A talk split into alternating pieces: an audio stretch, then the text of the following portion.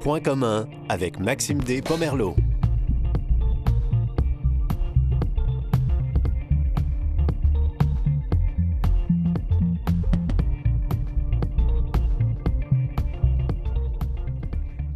En dehors des nouvelles chocs ou des manifestations qui font parfois les manchettes, que savons-nous des Premières Nations?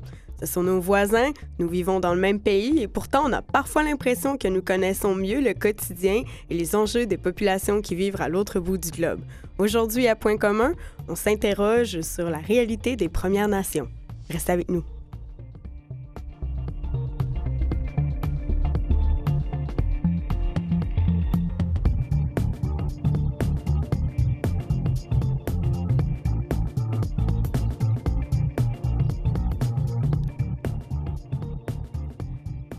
Comme l'écrivait récemment la blogueuse Dominique Charon sur le blog Peuple Visible, nous semblons parfois vivre dans les mondes parallèles quand il est question des Autochtones au Canada. Alors aujourd'hui, à Point commun, nous avons décidé d'aller à la rencontre des Premières Nations, de mieux connaître la réalité de ce peuple, de ces personnes, bref, de ces communautés avec qui nous partageons bien plus qu'un territoire. Afin de parler des grands dossiers, avant de nous pencher sur des questions ou des organismes plus spécialisés, on joint au téléphone Mélissa Molène-Dupuis du mouvement Idle No More Québec. Bonjour. Bonjour. Merci d'être avec nous. Ça fait plaisir. Donc, euh, j'ai présenté en fait le Idle No More Québec comme un mouvement. Est-ce que c'est comme ça qu'on peut bien le décrire? Oui, c'est exactement ce que c'est. Euh, c'est un mouvement de citoyens euh, autochtones et non autochtones qui, dans le fond, euh, se mobilisent ensemble depuis 2012. On n'est pas un organisme, on n'est pas un parti politique, on est vraiment une mouvance c'est très organique, mais ça permet beaucoup de liberté justement pour euh, aller euh, toucher différents dossiers des Premières Nations qui malheureusement ça, fait des, années qu'on essaie d'amener de l'attention, mais depuis quelques années, grâce à cette mouvance en, collectivité-là, ben, on commence à avoir de l'attention sur des enjeux autochtones importants pour nous. Euh, rappelez-nous les circonstances de la création de I No More. Euh, ben, I Don't More, ça a, ça a, commencé en 2012 justement, et c'est le, le, nom du mouvement qui est pan-canadien et même maintenant euh, pan-amérique. Mm-hmm. euh, c'est venu d'un ce qu'on appelle un teach-in, c'est-à-dire euh, un atelier d'éducation populaire qui avait été fait pour parler justement des lois mammouth qui avaient été passées par qui, qui étaient en excusez-moi, en lieu d'être passées par le gouvernement Harper. Et euh, le, le, nom du premier teach-in, c'était Idle No More. C'était pour parler justement de protection de l'eau du fait que les lois mammouth allaient enlever des protections importantes euh, à l'eau au Canada et que ça, allait détruire une des lois de protection de l'eau les plus vieilles. Euh, c'est une des plus vieilles lois qui existaient au Canada pour protéger l'eau et l'environnement. Donc, euh, ça, ça, ça, comment je pourrais dire, c'est sorti de là, mais ça a amené tellement d'autres enjeux avec le temps que le mouvement a pris une ampleur incroyable. D'ailleurs, c'est pour ça que pendant 2012 à 2013, on a vu des mobilisations énormes, euh, que ce soit en, lien avec euh, le, fait que le gouvernement Harper n'écoutait pas les leaders autochtones mm-hmm. ou, qu'on enlève des protections à l'eau ou qu'on veut faire passer des pipelines euh, sur des territoires autochtones, ou le fait qu'on ne parle pas des, enjeux des femmes assassinées disparues, les pensionnats indiens. Que ça a crevé un abcès qui était depuis trop longtemps en train de suppurer à l'intérieur du Canada. C'est vraiment une, belle image, effectivement. il existait déjà des associations, des organismes de défense de droits euh, des gens des Premières Nations. Euh, pourquoi créer justement ce nouveau mouvement-là? Est-ce que ça rassemble aussi tous les organismes? Bien, les organismes participent. Je veux dire, moi, je suis en tant que, que, que, que femme autochtone, j'ai travaillé dans plusieurs organismes à Montréal ou au Québec qui travaillaient pour les, euh, les droits des personnes autochtones. J'ai travaillé pour Femmes autochtones, j'ai travaillé à la Wapikoni. Je me suis beaucoup mobilisée dans différents organismes.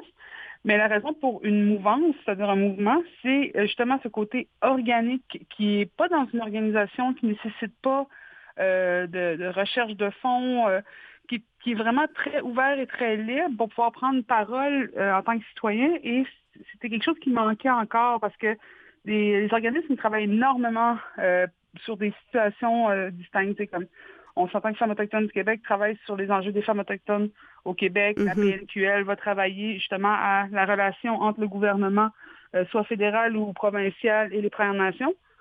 Mais il y a plein de... Comment je dire? Il y a des angles morts qui n'étaient jamais touchés. Et le, temps qui est demandé pour pouvoir organiser tout ça, l'énergie qui est demandée aux organismes, ça faisait beaucoup. Alors qu'une mobilisation de personnes se fait très rapidement. Euh, ça, vient justement des, des désirs des gens de pouvoir s'exprimer sur des enjeux. Donc, on a pu mobiliser rapidement sur des enjeux et avec des très larges échelles. Puis ça s'est fait sur des, des décisions, je dis beaucoup organiques, mais c'est ça, c'est des gens qui, ensemble, ont la même idée, sortent dans la rue et disent, écoutez, il faut que vous en parliez, pas seulement derrière euh, les, murs ou, les, aux tables de négociation, mais aussi genre sur la place publique, il faut en parler. Et, dans les médias, euh, si, Et dans les médias, et ça, les médias, on n'avait pas accès à ça en tant que, que communauté autochtone parce que les seuls moments où on voyait des caméras, c'était tout le temps quand on bloquait des rues ou bloquait des ponts euh, mais grâce à, l'avenue des médias sociaux et à l'utilisation que les communautés autochtones en font à travers le Canada, je veux dire, quand tu es une communauté éloignée, Facebook, Twitter, c'est souvent la manière que tu as de prendre des nouvelles de ta famille. Mm-hmm. oui. Mais grâce aux médias sociaux, on a pu s'organiser, on a pu amener de l'avant euh, justement des images qui venaient des, manifestations ou des mobilisations ou bien parler des enjeux. Je veux dire, le nombre de posters de femmes ou d'affiches de, femmes assassinées ou de femmes autochtones qui disparaissaient pour pouvoir faire une recherche. Euh, c'était pas dans, les médias, c'était dans les médias sociaux qu'on pouvait faire ça. Exact, je crois. Oui, allez-y. excusez-moi, je ben... parle beaucoup, mais c'est ça, c'était un des pouvoirs que les médias sociaux ont permis, c'était euh, d'amener de l'ampleur à la mouvance autochtone. Je dis, si on avait été, si on avait eu Facebook pendant la crise d'Oka, je pense que la crise d'Oka aurait pu prendre encore plus d'ampleur et mhm. ça aurait été euh, vu d'une autre manière aussi. Oui, justement, bon, cette approche globale-là aussi et d'aller euh, chercher euh, les médias sociaux pour faire connaître davantage de, d'enjeux. On a, entre autres, vu émerger quand même plusieurs mots-clics en lien vraiment avec des problématiques spécifiques. donc, cette présence-là dans les médias, quelle, quelle influence vous voyez sur, sur la compréhension de la population qu'elle a des enjeux? Je pense que ça, permet de ne pas simplifier la question. Ça a permis aussi de dégénéraliser, parce qu'on était souvent, on était les Indiens dans le temps, je me mm-hmm. rappelle, on était les Indiens en 1990. Et quand on a commencé euh, la mobilisation, je pense juste à I Don't au Québec, nous, on avait l'enjeu que la langue, euh, la, langue qui est utilisée au Québec en majorité pour beaucoup d'Autochtones, c'est le français. Et ça nous isolait de la mobilisation anglophone. Donc, on a créé I Don't au Québec. Mm-hmm. Mais ça nous a permis justement d'enlever de, l'isolement qu'on avait avec le reste de la mouvance au Canada. Mais ça a aussi permis qu'on fasse connaître en dehors des Indiens, en parenthèse. Euh, au début, je disais, tu sais, c'est bizarre, mais on habite au Québec ensemble depuis 400 ans, puis il n'y a personne qui peut nous donner les 11 nations du Québec. On peut se rappeler 12 mois dans l'année, mais on ne peut pas se rappeler dans des noms des 11 nations. Fait c'est parti de indien en 90 à autochtone en 2012. Puis maintenant, j'ai beaucoup plus, euh, euh, souvent des interventions avec des journalistes ou avec des, personnes politiques qui maintenant font la distinction des nations. Mm-hmm. Ils savent que je suis nous, ils savent que elle est Mohawk, mais ils savent que c'est pas la même chose du tout. On n'est pas un bloc monolithique de citoyens. Fait que c'est, ça, ça l'a amené ça, ça nous a permis de, de nous définir et d'informer les gens aussi, d'amener euh, d'approfondir des ressources parce que oui, on pouvait parler dans des euh, entrevues, euh, soit radio, soit télé, mais l'information s'arrêtait là autrefois. Là, maintenant, grâce au mot-clic, les gens peuvent aller rechercher de l'information, approfondir leurs connaissances sur des enjeux comme les femmes, autochtones, comme les pensionnats. Euh, je veux dire, c'est toutes des choses qui euh, nous permettent maintenant d'aller chercher une information puis de ne pas être uniquement en surface quand on connaît les enjeux autochtones. Justement, euh, vous avez nommé deux enjeux principaux, entre autres euh, du point de vue euh, fédéral, qui sont des les demandes d'enquête sur la disparition des femmes autochtones, euh, pour donner suite au dernier rapport de la Commission Vérité et Réconciliation sur les conséquences des pensionnats. Ce sont deux gros dossiers que vous menez quand même de front. Oui, mais ben, les, les la Commission Vérité et Réconciliation a eu un impact incroyable pour la relation entre autochtones et non autochtones au Canada les gens ont finalement pu voir euh, l'histoire des Premières Nations, ce qui était complètement ignoré. Je veux dire, même moi, en tant que, jeune autochtone, quand j'avais 16 ans, il a fallu que je cherche moi-même mon histoire, parce qu'on n'apparaissait pas avant 1534. Et avec la prise publique qu'il y a eu euh, du, de la question des pensionnats, les gens ont fait quoi? Ça s'est passé dans, mon Canada, c'est arrivé, c'est une histoire qu'on ne nous raconte pas. Mm-hmm. Euh, comment ils ont pu faire ça en notre nom, en tant que citoyen canadien?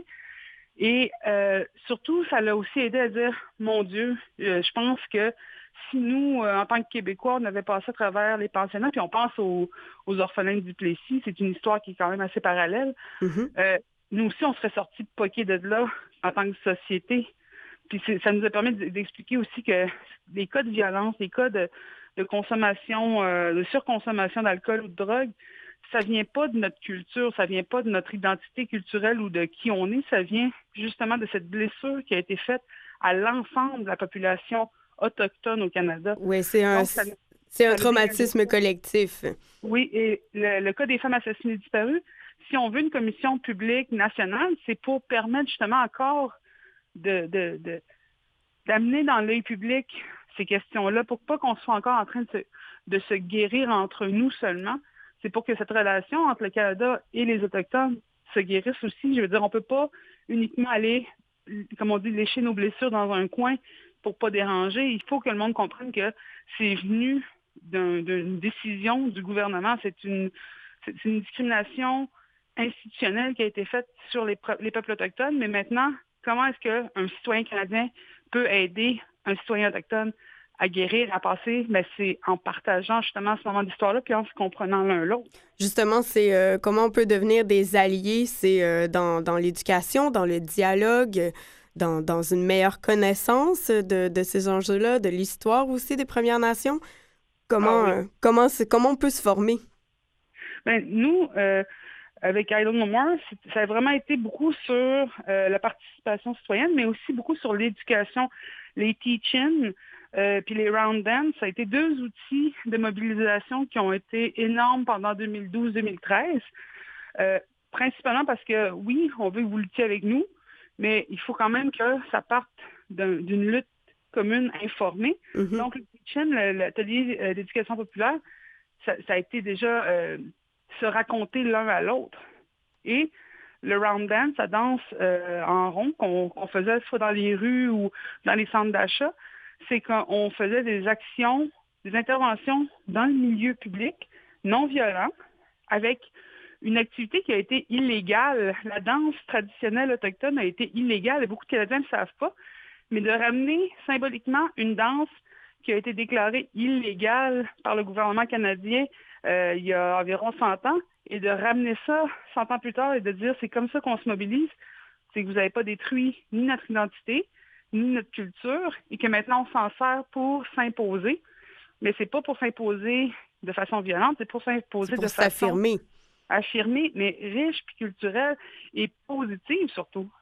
Surtout. Mélissa Molène-Dupuis, euh, merci beaucoup du euh, mouvement Idol No More Québec. On va mettre un lien sur euh, la page de l'émission pour les gens qui souhaitent avoir plus d'informations.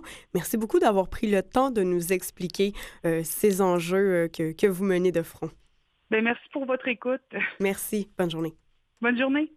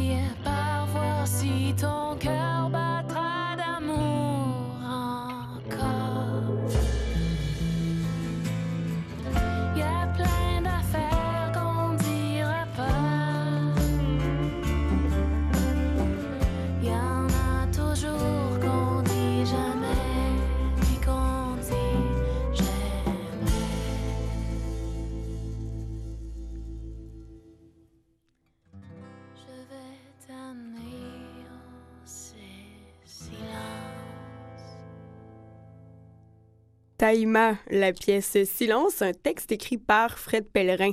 Donc, on continue euh, notre émission aujourd'hui sur euh, qui a comme sujet euh, les Premières Nations. Euh, vous pouvez toujours interagir avec notre équipe des médias sociaux sur Twitter en utilisant le mot-clic point commun ou avec canal M arrobas canal barre de soulignement Et donc, euh, les enjeux euh, liés à la sécurité, à la santé, euh, on voit que ce sont des priorités dans les communautés. Il y a évidemment des enjeux de santé chez les Premières Nations et surtout les accès aux services et ressources pour les personnes vivant avec un handicap. Donc, pour parler davantage de, des, des services qui sont offerts dans les communautés, je rejoins au téléphone Jessie Messier, agente de programme à la Commission de la santé et des services sociaux des Premières Nations du Québec et du Labrador. Bonjour, Madame Messier. Bonjour, Merci d'être avec nous aujourd'hui. ça me fait plaisir. Donc, quelles sont les communautés euh, desservies par la Commission de la santé? Euh, les communautés euh, pour lesquelles on offre davantage de services sont principalement les communautés qui sont non conventionnées. Donc, les communautés qui ne disposent pas d'une des deux conventions qui ont été signées avec le, le gouvernement québécois. Donc, on parle, euh, on parle d'environ une trentaine de communautés provenant des nations algonquines, Mi'kmaq, Malécite, Abénaquise, Atikamekw, euh, les Inuits ainsi que les Huron-Wendat et les Mohawks. Et euh, quels euh, soins exactement ou quels services est-ce que vous offrez dans ces communautés-là? Nous, on offre, la Commission de la santé, on offre un service de support davantage. Donc, on off- on n'offre pas nécessairement de service direct à la population. Les communautés euh, disposent de centres de santé ou de postes de soins qui, eux, vont avoir ce mandat-là d'offrir des services directement à la population. Mhm. Donc, nous, c'est du support pour faciliter euh, l'accès à des programmes euh, de santé, des services sociaux qui sont adaptés à la culture des Premières Nations. Dans certains contextes spécifiques aussi, on peut les supporter là, en termes de défense de droits, euh, de type, euh, ce type de service-là. Là. OK. Et euh, dans le fond, les, soins de santé, peut-être que vous pouvez nous en glisser un mot, les soins de santé qui sont offerts là-bas, est-ce que ou, ou le support que vous amenez, est-ce que ça relève davantage de programmes fédéraux ou provinciaux? Et est-ce que ça a une incidence, par exemple, sur une couverture d'assurance? Euh, oui, ça va avoir une incidence. Ces communautés-là non conventionnées, les services qui sont offerts sur la communauté proviennent principalement de, euh, des, des programmes fédéraux. Ils ont par contre accès à toute la gamme de services euh, provinciaux via les hôpitaux. Les, les Premières Mhm. Nations fréquentent aussi les hôpitaux, les différentes autres organisations du réseau québécois via là, là, la carte d'assurance maladie. Par contre, sur communauté, c'est le gouvernement fédéral qui est en charge euh, d'offrir ces services-là via certains programmes, principalement nationaux, donc euh, qui traversent le Canada, qui sont offerts à toutes les Premières Nations du Canada, ce qui peut faire en sorte que quand on a de certaines spécificités provinciales, euh, c'est peu pris en compte là, euh, dans ce, ce- ces types de programmes-là. là. Et on ferait référence à quoi par rapport à une spécificité provinciale? Euh, par exemple, si on parle ici au niveau des médicaments, la RAMQ, euh, mhm. via son régime d'assurance médicaments du Québec, offre euh, une gamme très, très, très élargie en termes de médicaments. C'est pas rare qu'on va avoir une situation où une Première Nation n'aura pas accès à un médicament alors qu'un Québécois l'aurait facilement à travers ce programme-là. Ça peut être mhm. ce genre de distinction-là qui peut être faite. Mhm. Est-ce que vous rencontrez des problèmes de santé plus précis peut-être où on rencontre en plus grande fréquence dans les communautés? Ah, assurément. Les communautés, euh, on dit là, que les communautés ont deux à trois fois plus de chances euh, de, de, vivre avec l'obésité ou l'embonpoint, ce qui génère beaucoup de maladies chroniques. Euh, le diabète, deux à trois fois plus de chances aussi, hypertension, donc toutes les, maladies chroniques, là, effectivement, c'est quelque chose qu'on voit beaucoup dans les communautés. Est-ce qu'il y a des problèmes qui seraient davantage liés à l'éloignement ou qui compliquent l'accès aux services? Bien, l'accès aux services en soi est un enjeu euh, pour de multiples raisons. On parle de la langue, on parle de la culture, on parle d'un historique aussi avec euh, certains établissements des fois qui peut euh, qui peut avoir laissé des traces dans la confiance que les mm-hmm. Premières Nations vont avoir envers les services. Donc, ça peut avoir euh, un impact, là, assurément. Donc, vu que ce sont des, des, besoins, les communautés ont, ont, quand même beaucoup de besoins en termes de santé, nécessitent beaucoup de suivi. Euh, c'est sûr que l'éloignement, là, peut, euh, vient, vient limiter aussi cet aspect de, de suivi-là. Donc, les gens, souvent, vont devoir se relocaliser ou déménager à proximité des services quand ils demandent des suivis un petit peu plus pointus, un petit peu plus chroniques, ou un petit peu plus spécifique à long terme. Justement, euh, lorsque la maladie ou des blessures impliquent de s'exiler temporairement, euh, peut-être même dans des euh, communautés qui n'ont qui ont pas d'hôpitaux, mm-hmm. qu'est-ce qui, qu'est-ce qui se passe à ce moment-là? Est-ce que vous vous aidez à, à une forme de, de transition ou de soutien lorsqu'on doit relocaliser les gens? On est en train présentement de travailler là-dessus. Voyez-vous, ça, ça, donne bien qu'on en parle. On a une situation spécifique présentement pour les gens qui doivent recevoir des traitements d'hémodialyse mm-hmm. qui découlent souvent de la problématique de diabète. Donc, les gens qui doivent recevoir ce service-là doivent effectivement déménager à proximité du point de service. C'est des traitements qui sont très intensifs, trois fois par semaine, quatre heures à chaque euh, traitement. Donc, euh, on est en train présentement de travailler pour soit rapprocher les services des communautés, ce qui peut être fait. On travaille présentement avec différents euh, partenaires ministères pour euh, soit rapprocher les services ou sinon, euh, dans certains cas que ça sera vraiment pas possible que la personne retourne en communauté, euh, faciliter le déménagement, la relocalisation et l'intégration de cette personne-là dans son niveau dans son nouveau milieu de vie. Mm-hmm. L'aspect culturel aussi est très très très important. Les services sont pas nécessairement adaptés pour les Premières Nations, donc de la, apprendre comment ça fonctionne dans un réseau autre que celui à travers laquelle la personne a toujours évolué, ben c'est déjà en soi un enjeu là, pour ces gens-là qui sont, on ne l'oublie pas, malades, mm-hmm. euh, qui vivent des problématiques spécifiques, qui sont loin de la famille, loin du support, du soutien, parfois même loin de leurs enfants, qui sont restés sur la communauté. Donc, c'est des situations comme ça qu'on essaie de, de faciliter la transition là, avec euh, différents partenaires et autres organisations euh, Premières Nations. Oui. pour les personnes qui vivent un, un handicap, que ce soit une situation de naissance ou que ça euh, proviennent d'un accident. Euh, et quelles sont les ressources en réadaptation? Sur communauté, on n'a pas de ressources en réadaptation euh, qui sont pardon, qui sont spécifiques aux Premières Nations. Donc, les gens vont aller fréquenter les services du réseau québécois ou les services à proximité de la, de, la, communauté. Dans certains cas, ça peut vouloir dire que les gens n'auront pas de service du tout. On s'entend quand on parle d'une communauté qui est très, très, très isolée, qui ne voyage que par avion. Mm-hmm. avoir un service de réadaptation trois fois par semaine, si la personne ne déménage pas, ben à ce moment-là, il n'y en a pas du tout de service. Donc, c'est des choses comme ça là, qui, que les gens, les gens fréquentent les services du réseau québécois. Euh, on a de la difficulté présentement à avoir des services spécialisés sur communauté. Euh, donc, le gouvernement euh, provincial, présentement, si on parle par exemple d'ergothérapie, ben c'est pas nécessairement des professionnels qui vont être qui vont être visiteurs sur communauté. On va accéder à certains professionnels, par exemple des médecins. Plusieurs communautés reçoivent des visites de médecins qui vont offrir des services à la population. par contre, des, des spécialités comme la physiothérapie, de l'ergothérapie thérapie, c'est pas quelque chose qu'on voit euh, encore sur communauté nécessairement. Certaines communautés ont des ententes spécifiques avec des C3S, des agences, euh, mais ce ne sont pas, c'est pas une pratique qui, euh, est courante dans la majorité ou voire la totalité des communautés. Voilà, c'est pas nécessairement répandu partout. quand serait-il à ce moment-là du besoin d'équipements spécialisés ou d'un logement adapté? Bien, l'équipement, les gens peuvent accéder via différents programmes. Parfois, le programme provincial peut s'appliquer sur communauté. Dans d'autres cas, ça va être Santé Canada via le programme des services de santé non assurés qui peut fournir certains équipements. Euh, pour ce qui est du logement adapté, c'est la Société canadienne d'hypothèque et logement, la SCHL, qui à ce moment-là est responsable de l'adaptation. En tout cas, le, le, conseil de bande peut accéder à des fonds qui sont alloués par la SCHL parce qu'on s'entend que c'est le conseil de bande qui administre ça sur communauté. Mais euh, dans ce contexte-là, ce sont des enveloppes fermées. Donc, quand il y a des besoins qui vont au-delà du budget qui est alloué en début d'année, bien, malheureusement, souvent, ça va à l'année financière subséquente ou des fois, on est capable d'aller chercher des fonds dans d'autres communautés qui ne les ont pas utilisés. Oui. Mais avec les pénuries de logements qu'on a présentement, c'est rare qu'on dispose de ces ressources-là là, dans, dans d'autres communautés. Donc, c'est les fonds qui sont alloués, là, c'est le, conseil de banque qui peut adapter euh, via le, un programme qui calque un peu le programme provincial. Oui, et il nous reste euh, quelques minutes euh, à peine. Je, je, voulais savoir, justement, on a parlé de cet aspect du logement, une crise du logement aussi.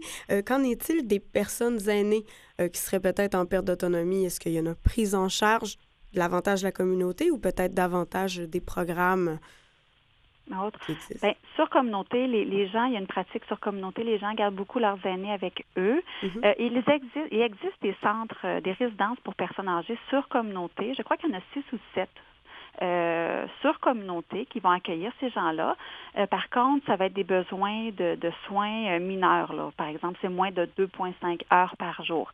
Les cas qui vont être plus lourds, si la communauté n'est pas capable de les prendre en charge parce qu'elle ne dispose pas de ces ressources-là, à ce moment-là, les gens vont devoir intégrer un CHSLD du réseau québécois, ce qui peut générer certaines problématiques en termes de langue, culture. les aînés parlent beaucoup les langues, les langues de la communauté, les langues Donc, à ce moment-là, ça peut générer des problématiques et les gens aussi doivent quitter leur communauté euh, pour euh, le reste de leur vie. Là. Oui. Donc, euh, ben, en fait, vous venez à ce moment-là, c'est là que vous intervenez. Jessie Messier, vous êtes agente de programme à la Commission de la santé et des services sociaux des Premières Nations du Québec et du Labrador. Merci beaucoup d'avoir pris le temps de nous expliquer votre, votre expertise et votre, votre champ d'activité. Ça m'a fait plaisir. Merci. Bonne journée.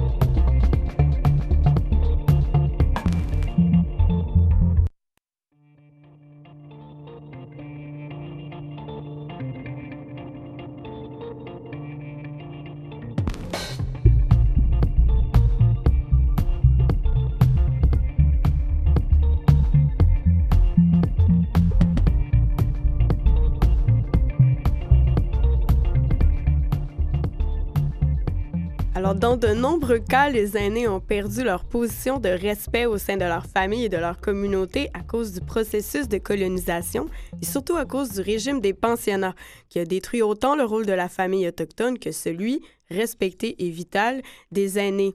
Les aînés autochtones risquent donc d'être victimes de violences pour plusieurs raisons. Pour euh, contrer la maltraitance chez les aînés autochtones, il y a évidemment des organismes qui travaillent euh, en ce sens et on joint au téléphone Madame Claudette Dumont-Smith, directrice générale de l'Association des femmes autochtones du Canada et auteure d'un rapport sur le sujet euh, de la maltraitance chez les aînés autochtones paru en 2002. Bonjour Madame Dumont-Smith. Bonjour. Merci d'être avec nous. Bienvenue. Donc, euh, traditionnellement, justement, les aînés avaient un statut privilégié au sein de la communauté. Euh, il y a eu une rupture face à, cette tradition. Maintenant, on, en ressent les conséquences. Euh, oui, c'est vrai, Madame. Qu'est-ce que vous dites? Dans le passé, je parle de beaucoup d'années passées, les aînés avaient euh, étaient beaucoup respectés dans leur communauté à cause de c'est eux qui qui étaient les les euh, les gens qui montraient les jeunes toute la culture autochtone, euh, comment faire les choses, le langage, comment être un bon parent, etc. Mais tout ça a disparu avec la colonisation et les pensionnats. Et euh, quelle est la, la, forme de maltraitance envers les aînés qui serait la plus répandue? Euh, il n'y a pas beaucoup de données là-dessus, hein, madame. Euh, il n'y a même pas beaucoup de données sur l'abus des aînés dans, dans, les, dans le peuple non autochtone. Mais moi, je pense que ça serait plutôt financière et la négligence qui est le plus souvent qui affecte les, les, euh, les aînés autochtones. Mm-hmm. Est-ce que la, la, pauvreté qui est euh, présente dans, dans, plusieurs communautés et le manque de travail serait une des causes de cette exploitation financière-là envers les euh, aînés? Je suis sûre sans doute que c'est ça. Le taux de chômage, on le sait, c'est très haut. Dans les communautés autochtones, il n'y a pas beaucoup de, de, de travail. Euh, aussi, le niveau d'éducation est pas trop élevé. Euh, alors, tout ça, je pense, euh, il y a le, le, résultat est que les euh, on sait que les aînés ont euh, un chèque chaque mois. Euh, mm-hmm. ça, c'est de l'argent sûr. Alors, je pense qu'il y a de l'abus de, de ce côté-là pour ces raisons-là aussi. Oui, euh, vous, vous, avez parlé de négligence, entre autres. comment est-ce que ça se manifeste? Moi, je pense négligence, c'est que euh, premièrement, moi, je pense que, que le sujet d'abus des aînés n'est pas un sujet qui est très connu dans les même dans, dans la, population générale. Mm-hmm. Il n'y a pas de, de d'informations là-dessus. Et je pense que c'est une négligence que même les gens ne sont pas au courant qu'ils négligent les, les, les aînés. Ils vont les laisser à la maison pour garder leurs enfants.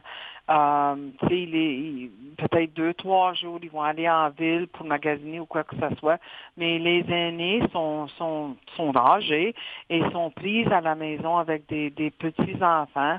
Et ça, c'est une forme de négligence. Je pense aussi, euh, s'ils déménagent hors communauté, euh, ils ne peuvent pas, ils ne visitent pas leur aîné. Alors, c'est comme, c'est cette sorte de négligence-là que je parle. Mm-hmm.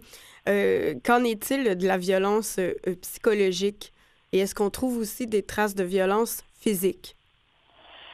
Euh, moi, j'ai j'ai fait une étude avec 40 femmes autochtones à travers le Canada et ils ont vu euh, des cas de, de, violence physique, mais c'était pas c'était pas euh, autant que, que les euh, l'abus financier ou mhm. négligence. OK. Et est-ce qu'il y a des recours pour les aînés qui sont victimes tout de même de, de violence ou de cette de cet abus-là au niveau financier? Malheureusement, moi, j'en connais pas.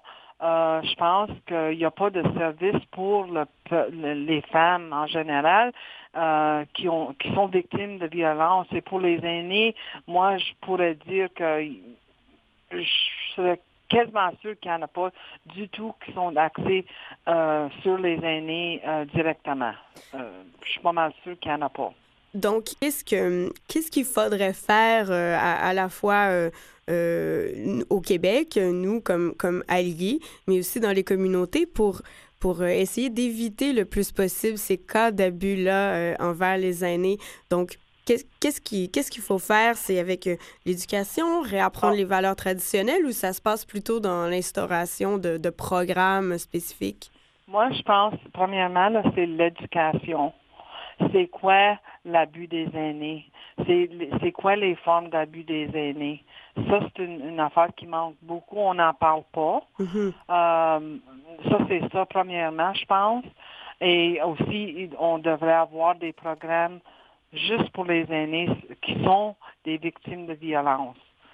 Il n'y en a pas, comme je, je viens de dire. alors, il va falloir euh, commencer à, en parler. Après ça, euh, euh, faire des programmes pour eux et que les gens en parlent. Comme dans les années 80, ils ont commencé à parler de l'abus contre les femmes autochtones. Et là, ça s'est amélioré. Il y a des services, il y a, il y a un manque, c'est sûr, mais au moins, ils ont des, des maisons d'hébergement pour eux, mais il faudrait que, euh, que ceci se fasse pour les euh, aînés aussi. Oui. Euh, ben merci euh, d'avoir euh, pris le temps de nous parler de, de cet aspect-là, d'avoir mis la loupe précisément sur cet enjeu-là, contrer la maltraitance chez les aînés autochtones. Claudette Dumont-Smith, vous êtes directrice générale de l'Association des femmes autochtones du Canada. Merci beaucoup. Merci. Bonjour.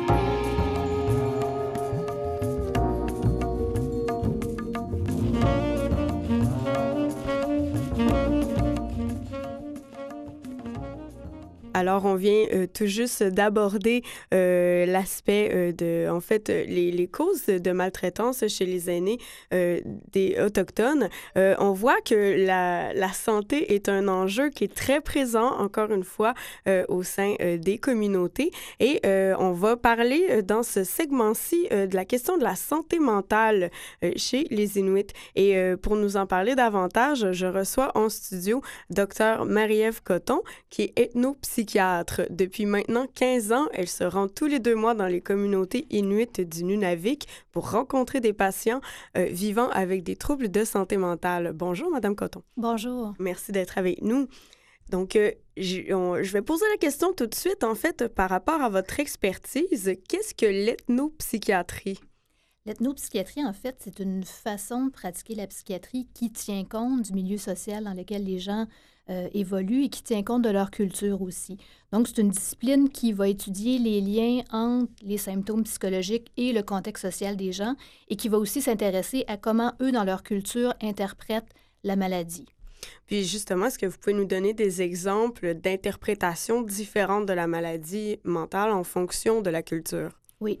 En fait, moi, avec la population avec laquelle je, travaille le plus souvent, donc chez le, le peuple inuit au nord du Québec, euh, des exemples de ça, par exemple, euh, beaucoup de mes patients qui, euh, par exemple, à un moment donné, vont entendre des voix qui, pour, dans la médecine occidentale, donc, représentent un symptôme de psychose qui peut avoir plusieurs, plusieurs causes. mais pour certains patients, en lien avec leur spiritualité traditionnelle, ça peut leur indiquer, dans leur perspective à eux, des dons chamaniques parce que la place du chaman dans la société traditionnelle inuite, ben, c'était des gens qui étaient en contact avec le monde des esprits, le monde de l'invisible. Donc, ils pouvaient euh, euh, entendre euh, ces esprits-là et ce, monde-là. Donc, certains patients vont avoir cette interprétation-là. Et qu'est-ce que vous faites à ce moment-là lorsque vous recevez ce, vous rencontrez ces patients-là? Comment est-ce que est-ce est qu'il y a un traitement qui va être suivi ou on va plus regarder l'évolution peut-être de, la condition? Comment est-ce que ça se passe? Bien, d'une part, c'est de, certainement entendre avec respect euh, ce propos-là parce que une des, je dirais qu'un des défis de la, de la, pratique de la, psychiatrie auprès des, des, Inuits et des Autochtones en général, c'est de ne pas répéter des processus coloniaux, de ne pas répéter des traumatismes coloniaux. La colonisation, ça a été beaucoup la disqualification des savoirs autochtones, la disqualification de leur façon de voir le monde, de leur façon de voir la vie. Donc, d'écraser ces propos-là avec une, invalidation médicale, une disqualification de leur discours, ça répète quelque chose de très traumatique pour eux. D'autre part, c'est d'entendre euh, donc ce qu'eux pensent de leurs symptômes, ce que leur famille pense de leurs symptômes et qu'est-ce qui est problématique pour eux et qu'est-ce qui ne l'est pas. Par exemple, j'ai soigné à un moment donné un, monsieur qui, avait, qui entendait des hallucinations et qui avait en même temps plusieurs autres symptômes qui le dérangeaient. C'est-à-dire en même temps que l'émergence de ces symptômes-là, il s'est mis à mal dormir, à être désorganisé, euh, à faire des gestes un peu incompréhensibles pour le reste de sa famille. Et pour lui et pour sa famille, le fait de pas dormir, ça, c'était problématique. Le fait d'être incohérent quand il parlait, ça, c'était problématique. Donc, on lui a donné un traitement antipsychotique qui a enlevé ces symptômes-là et qui a diminué la quantité de voix qu'il entendait. Par contre, d'entendre un peu de voix pour lui, c'était c'était en fait quelque chose de, positif pour lui parce qu'il pensait que c'était un don de chaman et la mm-hmm. famille autour de lui partageait cette croyance-là. Donc, ce qu'on a fait comme compromis avec eux, ce qu'ils nous ont demandé, c'est de ne pas augmenter le traitement jusqu'à un point qu'il n'ait plus d'hallucination. Mm-hmm. Donc, on a fait un compromis de dire on allait laisser le traitement à une dose qui enlevait les symptômes qui, pour eux, étaient représentatifs d'un problème, mais qui laissaient certains symptômes qui, dans la vision de la psychiatrie, sont des symptômes de maladie, mais qui, dans leur vision à eux, est plutôt le signe d'un don spirituel. Et surtout, si, ça, euh, si la personne reste fonctionnelle finalement et ne représente pas un danger pour elle-même ou pour les autres, il n'y a pas de problème à ce moment-là à, justement ne pas, euh, ne pas irradier totalement, en fait, les, les symptômes. Parce qu'on définit, en fait, la maladie par le dysfonctionnement ou la souffrance. Donc, si les symptômes en tant que tels n'engendrent pas un dysfonctionnement, comme il était au tout début, il, était trop envahi pour se concentrer, par exemple, pour aller à l'école, c'est quelqu'un qui était encore scolarisé, donc ça l'empêchait de fonctionner. Mais avec les, les, les, petites voix qui lui restaient résiduelles, d'une part, ça ne le faisait pas souffrir et ça ne l'empêchait pas de fonctionner. Donc, on ne peut plus parler de, symptômes pathologiques à ce mm-hmm. moment-là. Tout à fait. Et euh, est-ce que, euh, est-ce que certaines conditions euh, dans lesquelles vivent les populations peuvent être la cause de certaines maladies mentales? Bien, je pense que oui, en tout cas, contribuer. La, la, condition, par exemple, si je regarde encore une fois chez les Inuits, une des conditions sociales les plus marquantes, c'est la, pauvreté économique et l'absence de développement économique. C'est-à-dire que pour les gens qui recherchent des emplois, qui veulent authentiquement travailler là-bas, c'est pas facile de se trouver un emploi. Donc, ils sont beaucoup dans l'oisiveté, beaucoup dans le désœuvrement, pas par choix, mais parce qu'il n'y a pas possibilité d'accéder à autre chose. Et ça, dans des, dans des présentations de, je de découragement, de gens qui. de, de, présentations où ça peut avoir l'air, d'une certaine façon, en surface de la dépression, mais c'est pas tant une dépression biologique ou organique, c'est qu'il n'y a pas possibilité d'accomplissement chez les mm-hmm. gens. Donc, ce, genre d'enjeu-là, euh, je pense que oui, ça a une influence directement sur les maladies mentales. Et euh, qui vous réfère les patients que vous rencontrez? Euh, là-bas, il y a des omnipraticiens qui pratiquent, qui vont me référer des patients. Il y a des infirmières et des travailleurs sociaux qui sont aussi permanents sur le territoire qui vont me référer des patients. Et il y a les, assistantes sociales qui sont du personnel inuit sur place qui travaillent avec le, le, travailleur social qui peuvent aussi me référer des patients. Donc, ces gens-là sont permanents dans les communautés, ils sont ceux qui m'envoient des, références. Avez-vous besoin parfois euh, d'avoir euh, les soutiens d'un interprète pour euh, pouvoir, dans vos pratiques, pour rencontrer des gens? Oui, il y a un certain nombre de personnes dans la population inuite qui sont unilingues inuktitut. C'est de moins en moins fréquent. Ça correspond plus à la population des aînés, je dirais des 60 ans et plus, où c'est plus fréquent que les gens n'ont pas appris soit le français ou l'anglais comme langue seconde. Euh, chez les 60 ans et moins, habituellement, les gens ont une langue seconde, que ce soit le français ou l'anglais. Les gens aussi, même quand leur langue seconde est, plus ou moins rudimentaire, euh, les gens, souvent pour des raisons contextuelles, vont préférer ne pas prendre d'interprète parce que ce sont de très petites communautés. Donc, il y a deux, des villages où je vais pratiquer, c'est des villages de 500-600 personnes. Alors, un des problèmes qu'on a, c'est que l'interprète, forcément, tout le monde la connaît et elle connaît tout le monde. Mm-hmm. Donc, dans des enjeux en, santé mentale où les gens sont très sensibles avec raison à la confidentialité, ils vont préférer faire une entrevue avec une langue seconde rudimentaire que d'accepter la présence d'un interprète. Mais ça arrive quand même qu'on le fait, particulièrement avec les gens plus âgés. Mm-hmm c'est peut-être une question euh, délicate que, que, je vais aborder, mais euh, donc on parle des Inuits aussi comme un peuple assez réservé. Euh, pour, ceux qui ne vous voient pas, puisqu'on est à la radio, vous avez la peau blanche, vous arrivez bon, du, du, sud du Québec. Est-ce que vous avez rencontré des réticences lors de vos premières visites sur place là-bas? Moi, je m'y attendais compte tenu justement de la disparité culturelle, compte tenu aussi de que historiquement, la rencontre entre ces deux populations-là a, eu beaucoup d'enjeux traumatiques et, difficiles pour les, Inuits. Donc, je m'attendais à beaucoup de réticence, à de la méfiance, à ce que ça prenne du temps, euh, que les gens se confient, me fassent confiance. Il y a des enjeux de confiance qui se sont joués. Je dirais que, comme il y a beaucoup de professionnels là-bas qui vont travailler, mais ne restent pas longtemps, pour toutes sortes d'enjeux, parce qu'il faut se déplacer, parce que, bon, c'est aussi... Euh, ça confronte à certains enjeux de la pratique qu'on n'a pas dans le Sud. Mm-hmm. Donc, les gens sont habitués à des professionnels qui roulent. Et je trouve que quand les gens se sont aperçus qu'on allait durer plusieurs années, qu'on dépassait le cap des deux, trois, quatre ans là-bas, ils, se sentent plus en sécurité d'ouvrir et de ne pas avoir à changer continuellement de thérapeute. Mais globalement, j'étais surpris par les dévoilements des gens et par l'absence de méfiance que j'avais anticipée sur le plan, je dirais, politique là, ou historique. Parce que les gens, en fait, on dirait qu'un des facteurs que j'avais pas vu venir, qui a été plus déterminant, c'est d'avoir la possibilité de parler à quelqu'un qui ne fait pas partie de leur communauté. Parce que justement, encore une fois, dans une dynamique de très petits villages intriqués, euh, de, des villages de 500-600 personnes, c'est pratiquement impossible pour eux de se confier à quelqu'un qui est vierge un peu de leur histoire, qui les connaît pas, qui ne connaît mm-hmm. pas les gens au sujet desquels ils vont se confier aussi, les gens avec qui ils peuvent avoir des tensions. Et ils veulent pas nécessairement que ça soit connu de tout le monde. C'est des enjeux délicats. Donc, d'avoir, moi, la façon que je fonctionne, c'est que j'arrive dans un village, je reste trois jours là. Après ça, je m'en vais dans un autre village et je fais ça aux deux mois. Donc, je suis une apparition dans le village de mm-hmm. trois jours. Je ne fais pas partie de cette communauté-là. Donc, pour eux, c'est très sécurisant d'avoir comme ça un regard extérieur puis quelqu'un qui, qui s'en va après. Donc, qui n'aura pas de risque de bris de confidentialité, qui n'aura pas de risque non plus d'avoir des préjugés à leur égard. Donc, ça semble être un facteur qui est extrêmement important pour eux et pour beaucoup de personnes, ça surmonte le, le, le le, blocage que pourrait causer la, disparité politique et culturelle.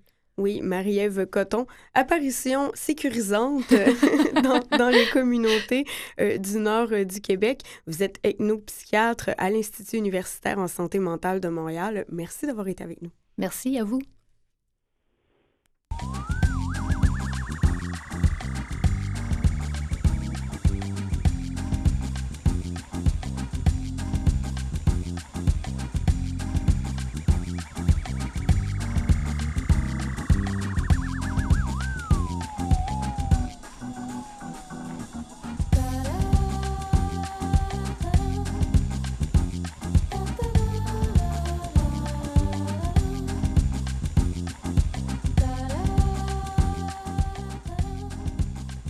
Et c'est le moment que vous attendiez tous euh, cette semaine, le coup de chapeau. On souligne euh, l'action euh, d'un organisme qui contribue à ce que les jeunes des communautés affirment leur identité par l'art, notamment le cinéma et la musique. Cette semaine, notre coup de chapeau d'un point commun est décerné à l'organisme Wapikoni Mobile. Et on joint au téléphone la fondatrice, directrice générale et artistique, Manon Barbeau. Bonjour. Bonjour. Merci d'être avec nous. Ça me fait plaisir. Donc, euh, pour les gens qui connaissent pas euh, l'organisme Wapikoni Mobile, pouvez-vous nous expliquer la mission et la naissance de l'organisme? D'accord. Alors, le Wapikoni Mobile, ce sont des studios ambulants de cinéma, on en a quatre maintenant, qui roulent vers les communautés des Premières Nations, donc depuis 29 communautés, dans 29 communautés depuis 11 ans. Wapikoni, ça veut dire fleur en Atikamekw, donc euh, c'est la langue de trois communautés Atikamekw, et Wapikoni, c'était une jeune fille de 20 ans qui portait ce prénom-là et avec qui j'ai travaillé il y a une quinzaine d'années à écrire un scénario de fiction qui s'appelait La fin du mépris avec un groupe de 15 jeunes. Sauf que Wapikoni a eu un accident d'auto et elle a perdu la vie à l'âge de 20 ans. Et c'était un peu un modèle, une, une jeune fille absolument lumineuse euh, dans sa communauté, probablement promu un, un promis un, brillant avenir. Donc, on, a cessé le scénario parce qu'on était trop euh, bouleversés. Et j'ai plutôt créé ces studios ambulants-là de cinéma qui vont vers eux. C'est une maison des jeunes ambulantes, si on veut, avec tout ce qu'il faut dedans pour créer des films sur des idées à eux, aux jeunes des communautés. Et ça a été co-créé avec le Conseil des jeunes des Premières Nations du Québec et du Labrador et euh, le Conseil de la Nation Atikamekw, donc des trois communautés Atikamekw réunies.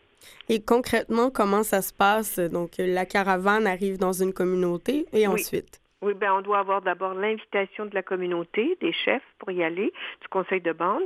Et euh, là, on arrive quand on a cette invitation-là et on reste un peu plus d'un mois. Et euh, les jeunes viennent à leur rythme avec les sujets qui leur tiennent à cœur. Il y a deux cinéastes qui sont euh, qui possèdent, qui sont les seniors, si on veut, qui leur disent comment tout cette technologie-là fonctionne. Et un intervenant jeunesse, j'entendais Madame Coton plus tôt, mhm. c'était important d'avoir un intervenant jeunesse justement pour euh, une ouverture aux confidences, parce qu'il arrive qu'on aille là et que certains jeunes aillent pas bien, donc il y a besoin de raconter ce qu'ils vivent, et ça nous est arrivé à plusieurs reprises de recueillir des confidences. Et nous, on est en dehors de la communauté où tout tout le monde est à peu près parent. Donc, on peut partir avec ces secrets-là et ils peuvent, s'ils ont envie aussi, d'en faire des films. Bon, c'est pas toujours des sujets graves. Parfois, c'est ça. Ils profitent de l'occasion pour mettre leurs préoccupations en image, mais parfois aussi, c'est des sujets beaucoup plus légers parce qu'il y a aussi beaucoup d'humour et beaucoup de talent dans ces communautés. Et à la fin de chaque mois, ces films-là, en moyenne, il y a cinq courts-métrages, donc environ 60 euh, au moins 60 à 70 courts-métrages par année qui sont créés. Et à la fin euh, du mois, on les montre à toute la communauté. Donc, c'est des rires, c'est des émotions et c'est surtout beaucoup, beaucoup de fierté de la part de ces jeunes créateurs-là, beaucoup d'affirmations identitaires dont ils sont fiers. On a fait ça, on est au bout du processus, mais aussi une fierté pour la communauté de voir leur culture sur grand écran euh, mise en image par des jeunes, par leurs jeunes en fait. Mm-hmm. Et ils sont arrivés, euh, maintenant, on a 850 films réalisé au bout de ces 11 années-là par les jeunes des communautés. Donc, euh, une fierté maintenant internationale puisque les films sont diffusés partout dans le monde, dans des festivals très prestigieux, mais aussi dans des petites communautés à travers le monde et ça crée des liens entre ces créateurs autochtones-là qui ont souvent des préoccupations communes.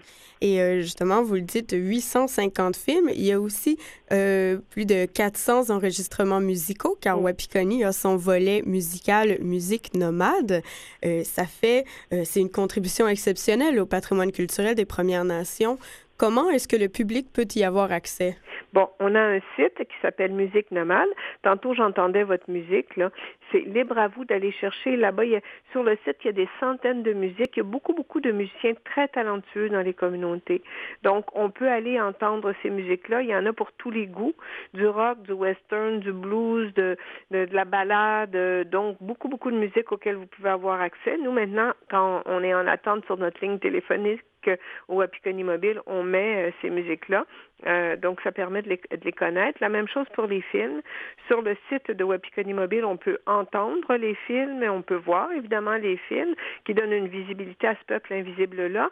Et on peut aussi, c'est important qu'on vous le dise, parce qu'on est toujours dans une situation très précaire. Euh, ces escales-là permettent, on appelle ça des escales, les ateliers dans les communautés, de donner une voix aux communautés, de leur donner de l'espoir à ces jeunes-là, euh, de combattre les idées suicidaires, euh, la consommation. Et dans le moment, on entre dans une période de sociofinancement. Oui, c'est ça. Il, nous reste quelques secondes. Je voulais l'aborder justement. Ah, d'accord. Ben, on a vraiment, vraiment besoin des dons du public, mais vraiment besoin pour que les jeunes puissent continuer à avoir de l'espoir, avoir le goût de vivre, à créer des films qui sont des ponts vers eux-mêmes et vers les autres. Alors, si les gens veulent aller sur notre site et faire des dons, disons que c'est tellement bienvenu, puis c'est tellement nécessaire pour qu'on puisse continuer nos activités parce que chaque année, on est un peu en péril et cette année en particulier. Alors, pour soutenir nos activités, la parole et l'espoir des jeunes des Premières Nations, faites des dons et allez sur le site de Wapikoni Mobile, s'il vous plaît. Oui, on va pouvoir le faire à la page actionwapikoni.ca, mais pour le moment, on peut aller tout simplement au wapiconi.ca. Manon Barbeau, fondatrice, directrice générale et artistique de Wapiconi Mobile, merci beaucoup d'avoir été avec nous. Bien, merci mille fois à vous. C'est ce qui met fin à notre émission aujourd'hui de Point commun au sujet des Premières Nations. Je remercie mon équipe à la recherche Christian Campagna, réalisation Rémi Hermoso, médias sociaux Kevin C'était Maxime Despomerleau pour Point commun. À bientôt.